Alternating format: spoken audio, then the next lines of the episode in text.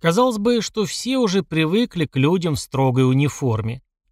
Ношение этой одежды с отличительными знаками специальных служб делает их особенными в глазах остальных людей. Они должны одним своим видом вселять уверенность в том, что именно от них можно ожидать защиты в нужный момент от любой угрозы.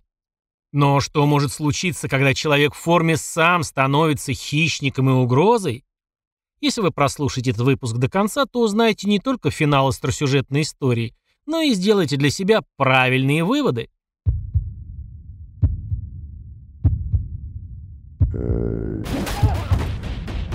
Краймкаст.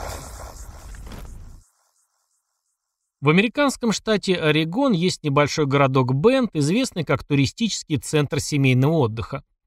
Никто не мог предположить, что такое традиционно спокойное место может потрясти совершенно дикий случай, который произошел там несколько лет назад. А вот как все было. В субботу, 23 июля 2016 года, 23-летняя девушка по имени Кейли Суэр отправилась на девичник близкой подруги в центр города. Проведя некоторое время в веселой компании с девичьими секретами, горячительными напитками, она около полуночи набрала номер своего парня Кэмерона и попросила заехать за ней. Конечно же, он это сделал. Возвращаясь с вечеринки в квартиру, которую вместе снимали, они слегка поссорились. Буквально перед входом в подъезд Кейли выскочила на нервах из автомобиля и ушла, не попрощавшись. Кэмерон поднялся в квартиру, немного подождал. Через 10 минут спустился вниз но Келли там не было. Он позвонил ей, но она не приняла звонок. Тогда написал ей десяток сообщений, убеждая вернуться. Она отказалась, и последним сообщением ее были слова «до свидания». После этого ее телефон стал недоступен. Сначала Кэмерон не придал этому событию большого значения. Келли была довольно импульсивной девушкой, и после ссоры ей обычно было нужно некоторое время, чтобы остыть и привести чувства в порядок. Кэмерон сделал пару кругов по району и раздосадованный отправился спать. Только на следующий день, когда она не появилась на работе, он заподозрил что-то неладное. Уточнив, что и дома у родителей девушка тоже не ночевала, Кэмерон заявил о пропаже. Начались розыски. Как обычно, сначала опросили всех знакомых, потом расширили круг поиска. 150 добровольцев прочесывали город и окрестности. И вот на обочине дороги Уэст Хайвей 126 было обнаружено тело Кейли со следами насильственной смерти. Вскрытие подтвердило, что причиной ее смерти стала травма от удара тупым предметом с доказательствами переломов черепа, удушения и сексуального насилия. Характер травм показал, что она безуспешно пыталась бороться за свою жизнь. После этого события понеслись, как в остросюжетном боевике. Из-за обстоятельств исчезновения девушки первое подозрение упало на ее парня, Кэмерона Римхофера. Конечно же, его сразу задержали. Но в списках подозреваемых он пробыл очень недолго. Потому что утром 25 июля на работу пришла сотрудник местной полиции Изабель Понс Лара и со слезами на глазах сообщила, что ее муж, охранник муниципального колледжа Центрального региона Эдвин Энна Клара, признался ей в убийстве девушки. Она рассказала о том, что заметила утром ее какое-то странное поведение, начала расспрашивать, и он изложил такую версию. Патрулируя на служебном автомобиле в рабочее время, не успел заметить какую-то девушку, выскочившую из темноты, и сбил ее. Но испугался последствий и сбросил тело где-то на шоссе. После этих слов Эдвин заявил, что у него сегодня много дел и вообще ему пора разруливать ситуацию. Он взял служебный пистолет жены, сказал, что какие-то вещи сбитой девушки лежат в их семейном сарае во дворе, и вышел. Больше Изабель сообщить было нечего. Она почему-то решила, что у мужа есть склонность к самоубийству. Дальнейшие действия показали, что это далеко не так. На самом деле, неизвестно, заявила бы она в полицию о его поведении и признании вообще, если бы благоверный не прихватил ее служебный ствол. Детективы отправились в тот самый сарай и обнаружили там кошелек Кейли Суэр, сумочку девушки, ее окровавленные туфли и какие-то другие мелкие вещи, описание которых заняло у них 62 листа. Причастность Эдвина Лары к смерти Кейли после нахождения всех этих вещей стала несомненной, и его объявили в розыск по подозрению в убийстве. Его жена Изабель сообщила о родне мужа в Лос-Анджелесе и подбросила идею, что, вероятно, он попытается скрыться где-то в том районе. В то же время, после обследования тела Кейли Сойер, а также служебной машины, на которой патрулировал бравый охранник Лара, и отдельных показаний редких свидетелей, стала в целом ясна картина преступления. До конца непонятно, где именно ему удалось затащить Кейли в багажник автомобиля и запереть ее внутри на какое-то время. А он это сделал, засунул и некоторое время катал в багажнике. Затем, согласно показаниям трекера автомобиля, он завез ее в самый глухой район университетского городка, где жестоко изнасиловал и убил первым попавшимся под руку камнем, прежде чем уехать, чтобы бросить ее тело в другом месте. Почему именно камнем? Это оказалось не случайностью, скоро узнаете почему. Пока дознание устанавливало последовательность предполагаемых действий Эдвина Лары, на всех дорогах штата Орегон и соседней Калифорнии был введен план по перехвату опасного вооруженного преступника. А вот чем он занимался сам, уйдя с пистолетом жены из дома. Тем же утром, после того, как рассказал придуманную версию об автоаварии супруги, из городка Бент на попутках и перекладных он добрался до городка Салем. Это в том же штате Орегон. Не тот, который знаменитая история о сожжении ведьм, тот Салем в штате Массачусетс. А в этом орегонском Салеме Эдвин замечает на парковке супермаркета одиноко стоящую машину, в которой сидит девушка, селфится, любуется собой и постит фотки в социальные сети, не замечая ничего вокруг. Идеальная жертва, откуда ни посмотри. Андреа Элизабет Мейс, так звали эту девушку, на тот момент ей было 19 лет. Конечно же, она жутко испугалась, увидев крупного нервного незнакомца, забравшегося в ее золотистый Volvo 850. То, что это самый настоящий кошмар, Андрея убедилась, когда этот человек начал, крича угрожая ей пистолетом, требовать выезжать из Сальма и держать курс в сторону Калифорнии. Девушка подчинилась. Вскоре они выехали на нужную трассу.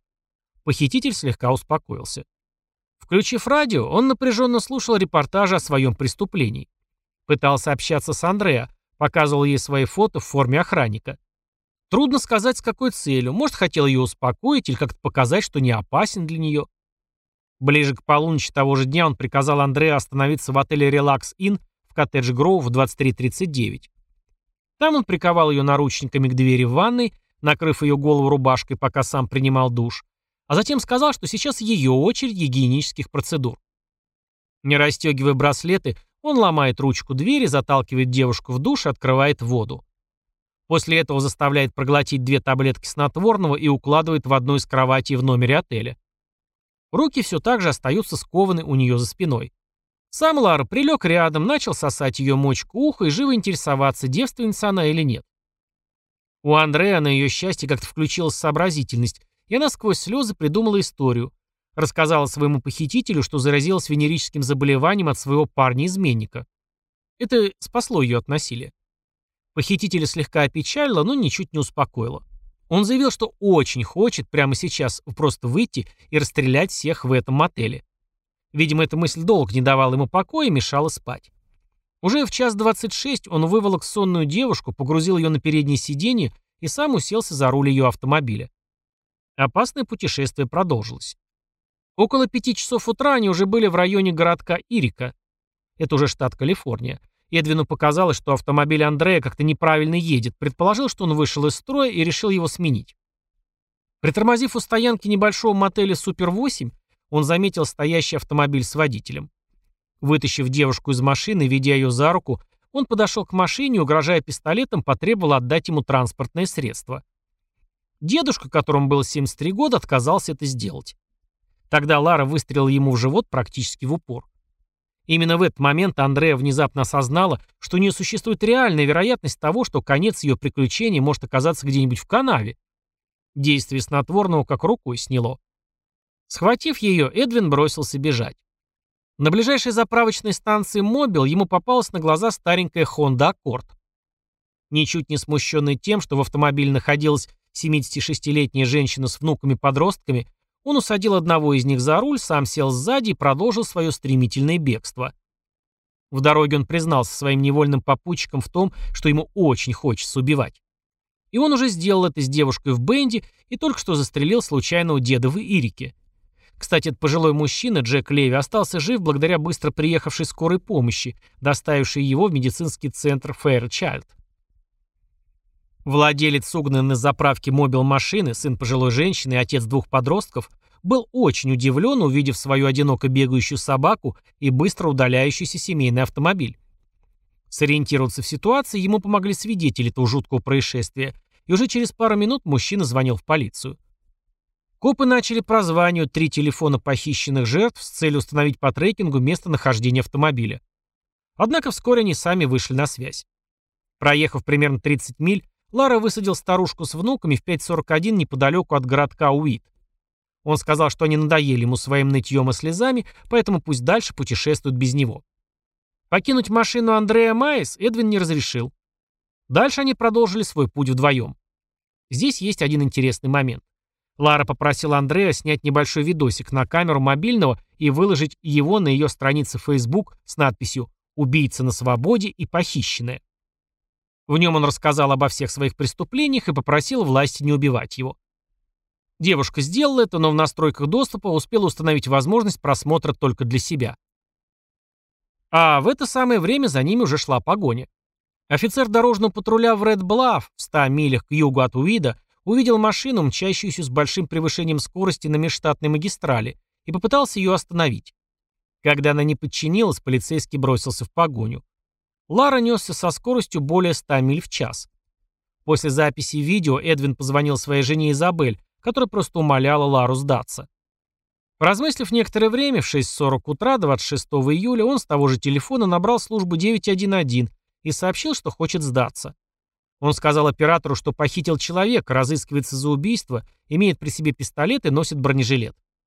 Через несколько минут он сбавил скорость, остановился, был окружен полицией и задержан. Андреа Элизабет Мейс была вначале задержана как соучастница убийства и покушения на убийство и взята под стражу. Однако через некоторое время, разобравшись с ситуацией, обвинения были сняты, и она была без проблем отпущена следователями и дальше проходила по делу как свидетель. Во время первых допросов Эдвин Лара признался, что у него всегда было сильное желание убивать, но он мог контролировать ее благодаря своей жене, Изабель Понс Лара. Первоначально Эдвину было предъявлено обвинение по четырем пунктам обвинения в убийстве при отягчающих обстоятельствах в деле похищения, изнасилования и убийстве Кейли Сойер. В январе 2018 года, чтобы избежать смертной казни, он признал себя виновным по одному пункту обвинения в убийстве и грабеже при отягчающих обстоятельствах, получив два срока пожизненного заключения без возможности условно-досрочного освобождения. Он так и не признался в изнасиловании Кейли Сойер. Кроме перечисленных, ему не удалось избежать статьи за похищение Андрея Элизабет Майс и угон ее машины, покушение на убийство человека на заправке и угон еще одной машины вместе с семьей, которую он не отрицал. «Мне очень жаль, что так случилось. Хотел бы я забрать все обратно. Хотел бы я это остановить», — сказал Лара на суде. «Я не знаю, что случилось. Я никогда не был таким парнем». По словам его адвоката, Эдвин Лара, уроженец Гондураса, приехал в Соединенные Штаты с родителями в малолетнем возрасте. Он рос в бедной семье и постоянно терпел побои со стороны банд в Лос-Анджелесе. Потом переехал с семьей в Орегон. Из-за злоупотребления наркотиками и алкоголем он бросил школу, но позже вроде одумался, получил степень бакалавра гуманитарных наук, степень младшего специалиста по уголовному праву в Общественном колледже Центрального Орегона и степень бакалавра в Портлендском госуниверситете. Интересный момент. Во время обыска в доме Лары был обнаружен учебный проект Лары о серийном убийце Анхеле Матурино Ресендисе. Это знаменитый маньяк, известный как железнодорожный убийца. Лара писал, что он всегда убивал тупым предметом, обычно камнем, всегда остававшимся на месте. Эдвин убил Кейли Суэр пугающе похожим образом, камнем, найденным на месте происшествия, отметил прокурор в его приговоре. Кейли Суэр умерла именно от травмы, нанесенной тупым предметом. Был ли Анхель Ресендес кумиром Эдвина, брал ли он с него пример, трудно сказать, сам преступник отказался отвечать на эти вопросы. Коллеги по работе в охранной фирме, где работал Лара, отмечали его увлечение порнографией и рассматриванием фотографий жертв преступлений с мертвыми телами. В суде Эдвина Лару назвали одним из самых опасных людей, которые проходили через это здание суда в Орегоне. Когда в суде ему предоставили последнее слово, родственники Кейли Сойер и Андрея Майес покинули зал суда. Сейчас Эдвин Лара содержится в исправительном учреждении в Пендлтоне, штат Орегон, отбывая два пожизненных срока без права выхода по УДО. Это государственное учреждение со средней степенью безопасности, где Эдвин точно останется до конца своей жизни. Андрея Элизабет Майс по-прежнему проживает в штате Орегон, где работает в колл-центре T-Mobile и управляет собственной линией косметических ресниц под названием Coconut Lashes. Вот так закончилась эта история. Никогда точно не узнаешь, что движет такими людьми и что творится у них в голове. И еще страшнее становится, когда таким не вполне адекватным человеком оказывается человек в форме. Это еще раз напоминает о том, что мир может быть вообще непредсказуем. Будьте бдительны, берегите себя и своих близких. Благодарю за прослушивание до конца. Подписывайтесь на подкаст, слушайте в удобных для себя местах и вступайте в наши группы в социальных сетях.